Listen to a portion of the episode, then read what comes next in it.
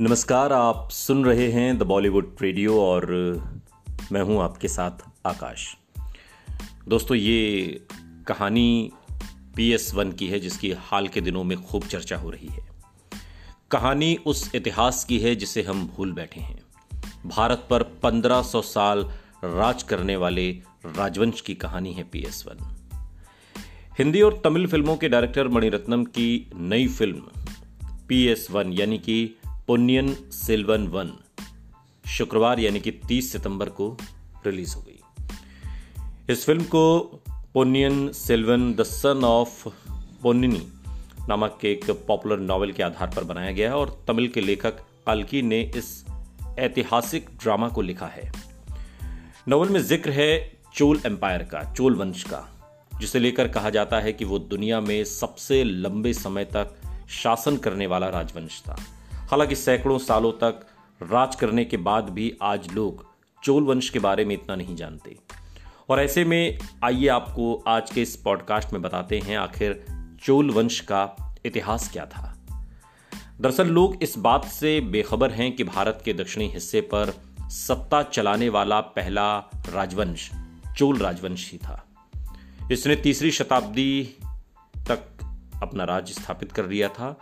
अगर सम्राट अशोक के पत्र लेखों को भी खंगाला जाए तो उसमें चोल वंश की स्थापना के सबूत देखने को मिल जाएँगे। इतिहास में इस बात के सबूत हैं कि सम्राट अशोक के मौर्य साम्राज्य से ज़्यादा वक्त तक चोल वंश का जो झंडा था वो फहराता रहा। चोल राजवंश को लेकर कहा जाता है कि इसने भारत में बारह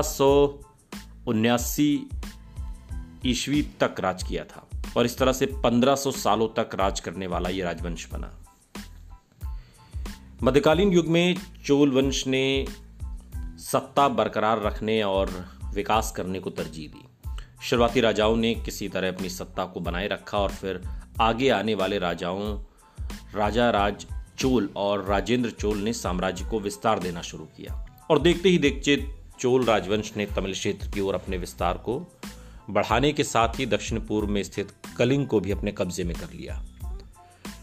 चोल राजवंश मुख्य रूप से कावेरी नदी की घाटी में स्थित थे और कर्नाटक, तमिलनाडु और दक्षिणी दक्कन पठार तक बहती है। अपने शासनकाल में चोल वंश ने इसके एक बड़े हिस्से पर अपना झंडा फहराया। यहाँ गौर करने वाली बात है कि चोल राजवंश ने ज़मीन के अलावा समुद्र में भी फतेह हासिल की थी। और इसका ही परिणाम था कि चोल राजवंश ने अपना झंडा श्रीलंका और मालदीव तक में फहराया था। ग्यारहवीं ईस्वी के मध्य में ही चोल साम्राज्य के पतन की शुरुआत हो चुकी थी। पांड्या वंश का उदय हो चुका था और वो तेज़ी से चोल इलाकों को अपने कब्जे में ले रहे थे। साल 1150 से बारह के बीच पांड्या वंश ने अपने पारंपरिक इलाकों में आज़ादी की मांग को बुलंद कर दिया। अपनी मांगों को लेकर पांड्या वंश ने हमला करना भी शुरू कर दिया और यह सिलसिला सन बारह में अंतिम चोल सम्राट राजेंद्र तृतीय की हार तक चलता रहा। पांड्या वंश के हाथों सम्राट राजेंद्र तृतीय को मिली हार के साथ ही चोल राजवंश खत्म हो गया। और इसी पर मणिरत्नम ने पी एस वन बनाई है। पी एस वन की एक और खासियत है और वो खासियत है फ़िल्म में काम कर रही ऐश्वर्या राय। सुनते रहिए द बॉलीवुड रेडियो। सुनता है सारा इंडिया।